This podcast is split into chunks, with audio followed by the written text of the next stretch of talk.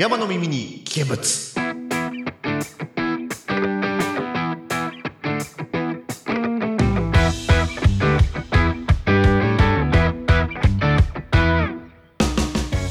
お疲れ様です。リャマでございます。この番組は毎週土曜19時配信中、エンタビ通信のスピンオフ番組でメンバーのたくまと各週交代で配信するソロラジオになっています。配信サイトはアンカー、Google Podcast、Apple Podcast、Spotify で配信されていますので、お好みのサイトアプリでお楽しみください。そして、このリャマの耳に危険物はですね、皆さんから毎回変わるトークテーマに沿ったお便りに対して、山の少し変わった主観で意見しちゃいます。ということで、今回第1回目のテーマなんですけども、本編でですね、事前に募集をさせていただきました。今回のテーマは、周りにおかしいと言われる私の癖。これですね。自分はそんなにおかしいなって思ってなかったんだけど周りに指摘されて初めて気づいたおかしい癖というかですねその辺に対してのエピソード今回募集させていただきました。でちょっとまあ募集をしていく上で自分もねなんかそういう癖ないかなと思って考えたんですけどこれよく言われるのが1個だけあってエレベーターとかなんか電気のボタンとかあるじゃないですか。あのボタンを僕人差し指じゃなくて中指で押すんですよ。絶対ね人差し指の方が押しやすいのに僕中指で押しちゃうんですよ。しかもこれいつからっていうの全く記憶ないんで多分ちっちゃい頃からこれやってるんですよね。で大人になってからエレベーターボタンを押した時になんで中指で押してるんですか？って言われてそこで初めて気づいた。あ俺中指で押してるんだみたいな。あとですね僕口癖があって「すごいじゃん」って単語すごい言うんですよ。でいろんな場面で使うんですよね。すごいじゃんっていう単語。単純になんか褒める時にすごいじゃんって言ったりとかするパターンとなんかちょっとミスをしちゃった人に対して若干の煽りじゃないですけどすごいじゃんみたいな言い方をする。なんかいろんなすごいじゃんが出てくるんですよね。これ言われるまで気づかなくて俺そんなにすごいじゃんって言ってる？って言ったらもう満場一致で周りが。職場関係で先輩後輩関係なくみんなが「お前すごいじゃん」ってめちゃくちゃ言うよってやっぱ言ってて。特に最近だと後輩がなんかクレームを受けてしまってでそれを俺に相談をしてきてで明らかにその後輩が間違っちゃっててそれに対するクレームだったんですけどほうほうほうって話を聞いててでこうだったんですよねリャマさんって言ったらすごいじゃんってもう半笑いで言う若干の煽りが入ってるすごいじゃん。がここ最近であった一番の分かりやすいすごいじゃんかな、まあ、こういったような周りにおかしいと言われる、えー私の癖ですね。についてのお便りたくさんいただいたのでお読みしていきたいなと思います。ヘンタビ通信のお時間でございます。それでもあなたは我々を押しますか？AC ジャパンはこの活動を応援しています。最終着地なんかあんまり変わんないようで。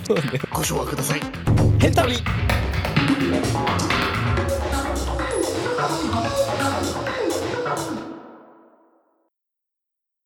豆もやさずさんからいただいております。ありがとうございます。カップのアイスクリームを食べるとき、スプーンに乗ったアイスを全部食べきらないうちに、次のアイスをすくってしまうこと。はあ。スプーンに乗った状態で、またすくい始めるってことだよね、これね。絶対ないな、俺。え？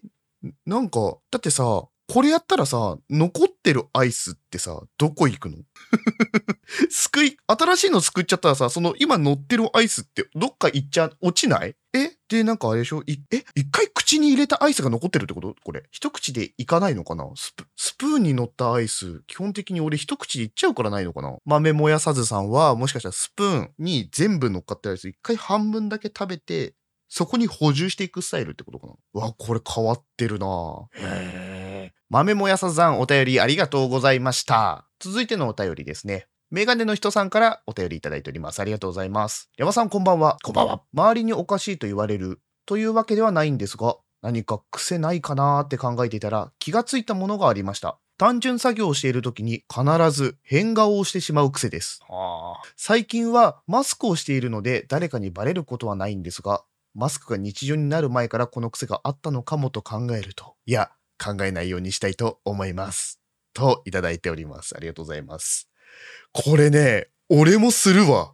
今言われて思った。単純作業というか、例えばメールを打ってるとか、文章を打ってる時特にやるんだけど、なんか楽しそうな文章を打ってるとか、なんかよろしくお願いしますっていう文章を打つ時でも、なんかヘラヘラじゃないけど、営業スマイルしながら打ってる時があるのに気づいて前。あ、俺今、すごい営業スマイルでよろしくお願いしますって、なんかちょっと語尾上がるみたいな顔して俺メール打ってるわ。絶対伝わらないのに。って思ってやってたことがあった。多分そういうことだよね。ちょっと変な顔しちゃうんだよね。うわ、めっちゃわかるわ、これ。俺もやってるわ。ってことはこれ周りから見たらおかしいってことだよね。え？恥ずかしい これすごいな。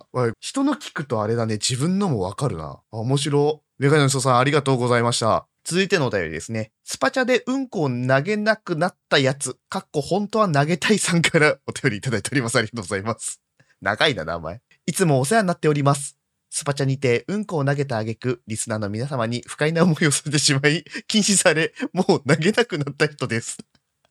ここの自己紹介癖強いな。さて、お便りテーマである周りにおかしいと言われる私の癖についてですが、自分にはラジオを盛り上げられるような癖はなかったので、友人のお話をしようと思います。なるほど。その友人とは20代の時に出会ったのですが、私と同じ喫煙者でした。よく二人でコンビニの灰皿を占占拠してタバコを吸って時間を潰していたのですが、友人のタバコを吸う前の行動が独特で、最初見た時はびっくりしました。お二人も紙タバコを吸ったことがあると思いますのでわかると思いますが、知らない方もいらっしゃると思いますので、一般的な吸う前までのやり方をこの場を借りて説明します。はい。1、タバコの入った箱からタバコを取り出す。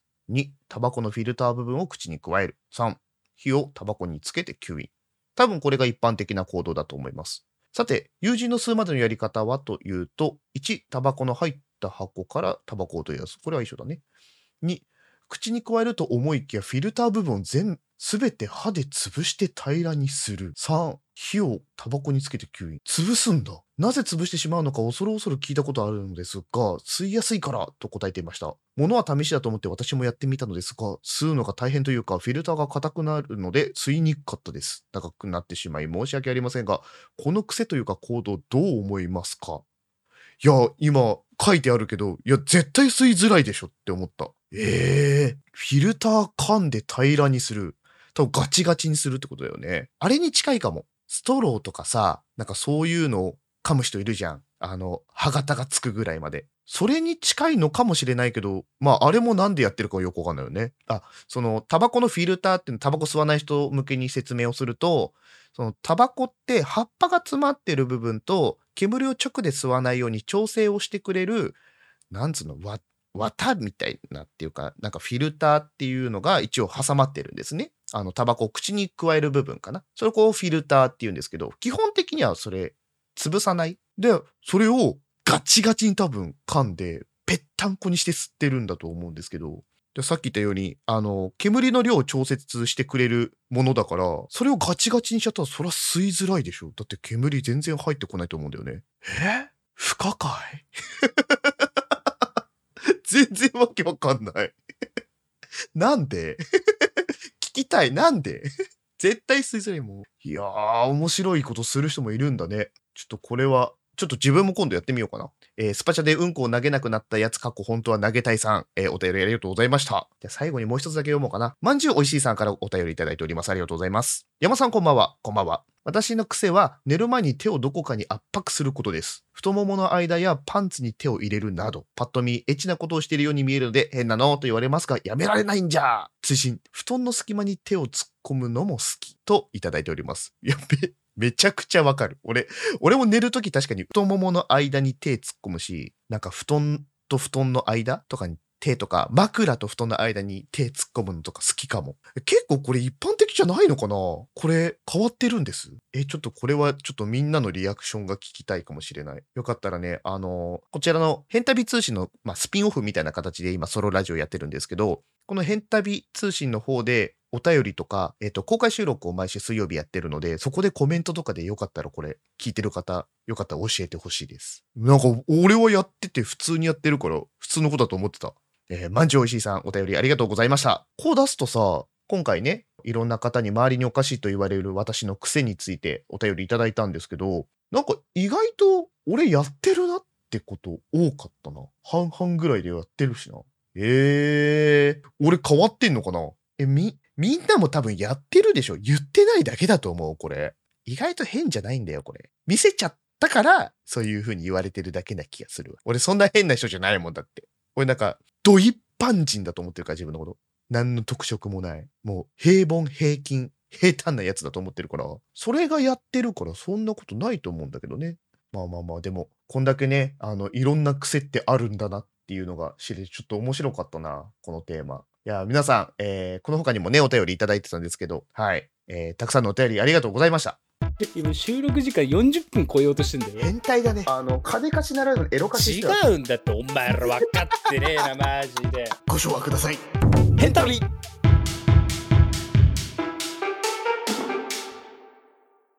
ンディング